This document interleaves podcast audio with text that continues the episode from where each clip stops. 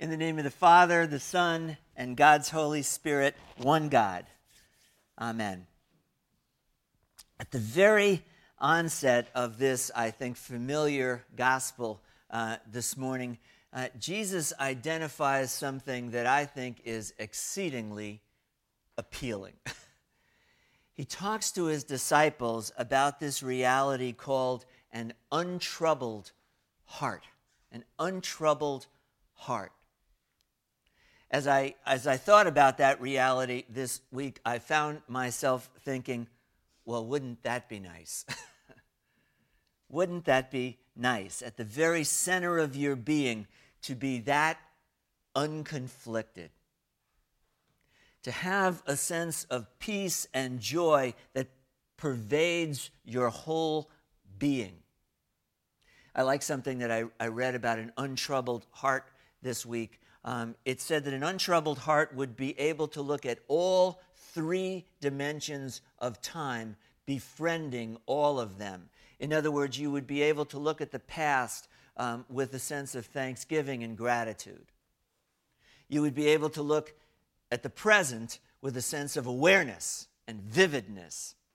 And you would be able to look into the future with a sense of confidence and hope or to paraphrase an old saying, the untroubled heart could say, All was well, all is well, and all will be well, befriending past, present, and future. All of these. But I would have to say that, in all honesty, this is not only an exceedingly um, appealing idea, it is also exceedingly rare. Looking back over your life, how many people would you describe in this way? Looking back over your own days and nights, how often would you describe that as the condition of your heart? When I think of this metaphor of an untroubled heart, I am reminded of something that Frederick Buechner, the Presbyterian minister who we are studying uh, in our adult studies on Wednesday. We're reading his little book. Um, something that Buechner wrote about his own father. Uh, Buechner's father was born into a very prosperous and achieving New York family. His forebears had come over here as immigrants from, um, from Germany. They were free thinking folks, they were hard working, and so the New World offered for them a wonderful opportunity, and they took advantage of that. And young Buechner was sort of the extension of that family legacy. He excelled in high school, in college. In fact, when he graduated from Princeton, he was voted by his peers not only the most popular, but also the most likely to succeed. A few years after graduating, he married the daughter of a very prominent industrialist. I think it was from Cleveland. And uh, they had two sons who joined their circle of love. But then something happened that changed everything for Buechner's father. We call it the Great Depression. It turned the whole world upside down economically, and as a result, Buechner's father had trouble finding and keeping the kind of job that would enable him to support his family in the way he really wanted to. And so he made at that juncture a very common but a fatal mistake. He took personally what was, in fact, a sociological and historical phenomenon. That is, instead of saying, these are bad times financially, he began to say, I am bad. There is something wrong with me. He was by no means the only one of his contemporaries having trouble finding a job, but he chose to internalize this and to personalize it. And to make matters worse, he began to drink heavily to deal with those feelings. And of course, that only increased uh, the, the, the speed with which his life continued to go downward. And so one Saturday morning in October, the family was actually getting ready to go to homecoming at Princeton. Everyone was excited. The two sons couldn't wait to go to a football game. Uh, Buechner's father's mother had come to join them for that expedition. But ev- evidently, the prospect of getting back with all of these people who had voted him the most likely to succeed, and at the same time acknowledging the way it was, was simply too much for Buechner's ego. And so that Saturday morning, before anybody was out of their bedroom, he went down and closed the garage door tightly. He turned on the ignition of their old Chevrolet. He sat down on the running board, and before anybody knew what was happening, he had taken his own life. That event left a lasting scar on their whole family. Years later, Frederick Buechner says, when folks asked him about his dad, he would say he died early on. If they pressed him, he would say that he died of heart trouble.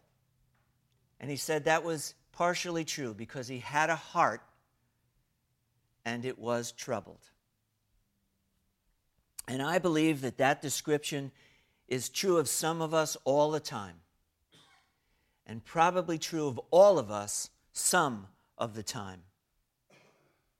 That's why I say that the untroubled heart is exceedingly rare not just terribly appealing. Is there any one of us that wouldn't love to live in this kind of befriending of the past, the present, and the future?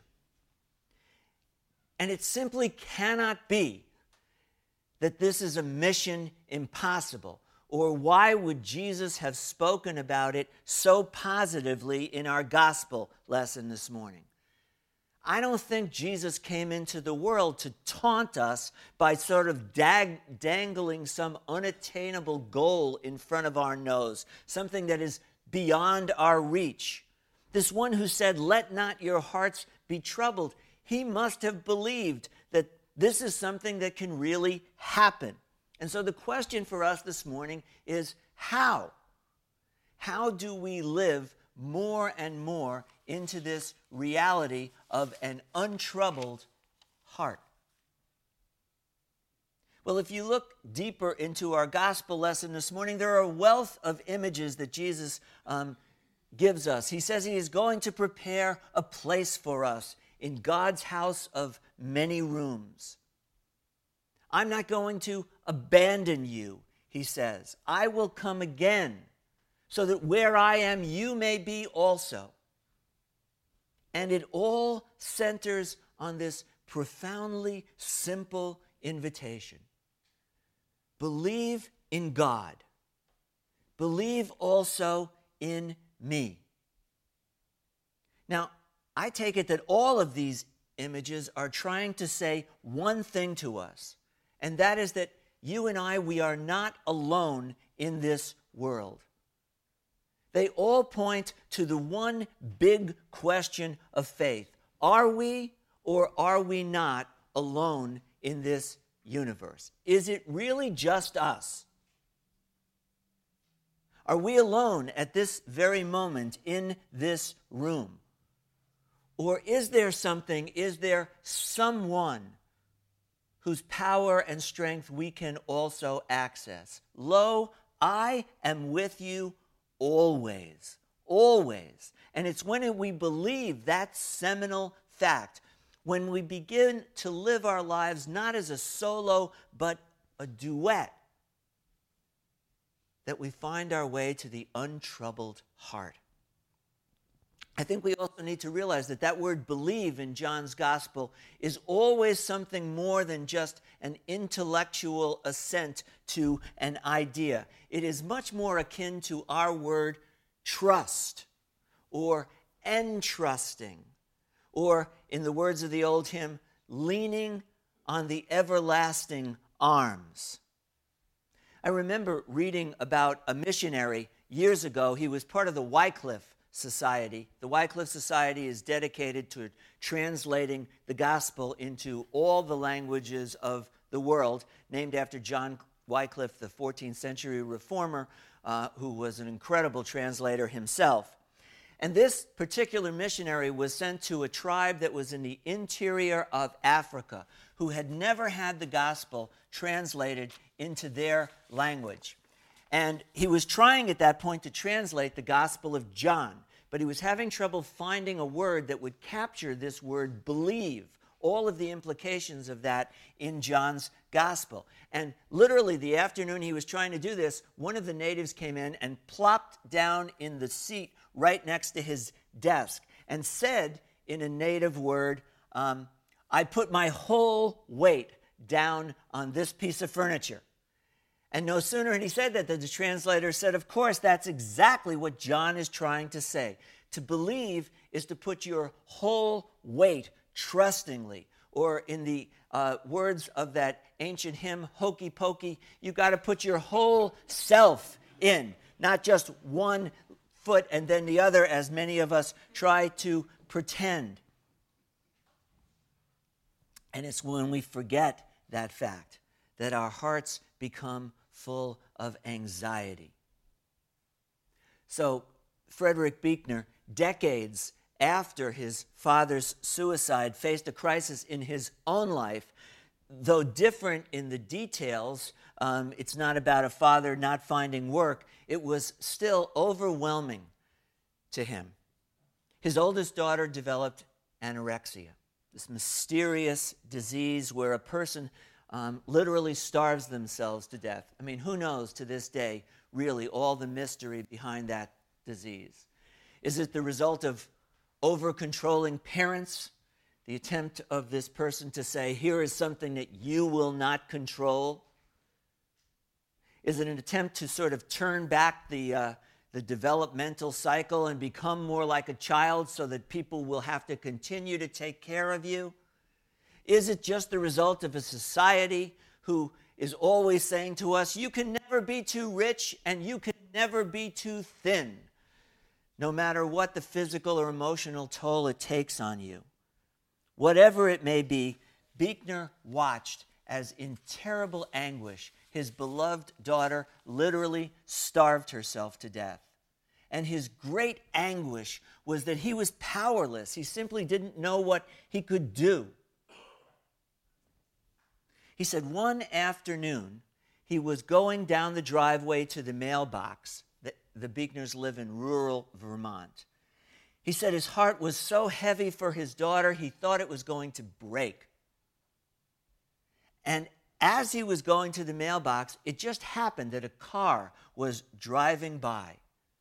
And on the front bumper of that license plate were five letters T R U S T. He said, of all the words that could have possibly been there, those were the ones he most needed to hear.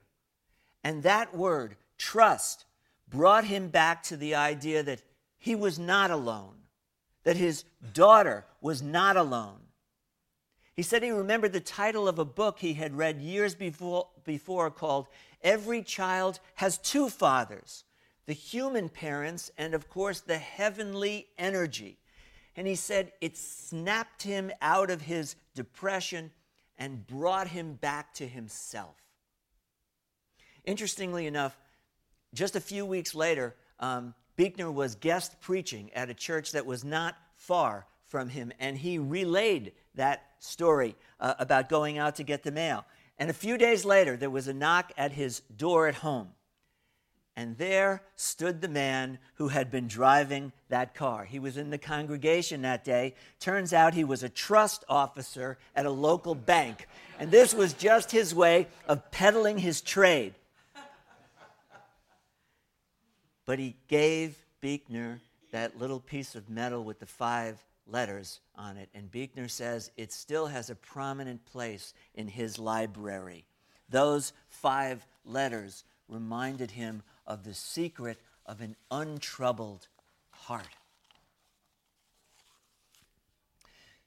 Now, what that license plate did for Frederick Buechner, another experience did for Martin Luther, the great Protestant re- reformer. You will remember that in the middle of the 16th century, um, he discovered this life changing truth that we sing about so often that we are saved by grace through faith and not by something that we do, like our first video talked about. And it led him to challenge, to challenge the whole ethos of the medieval Catholic Church. He nailed his 99 theses to that door. He went to the diet of worms and he said, Here I stand, I can do no other. It was the beginning of an incredible revolution in Germany and throughout Europe, not just religiously, but politically. Controversy began to swell on all sides, and years later, Luther became so distraught at what he had begun. It seemed like the whole fabric of society was literally coming apart. He became noticeably anxious and depressed.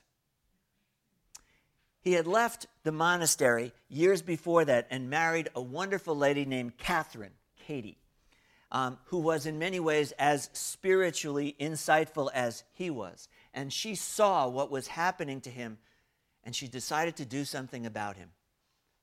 And so one night, Luther came home, not a light on in the house save for one single candle that was burning in the living room.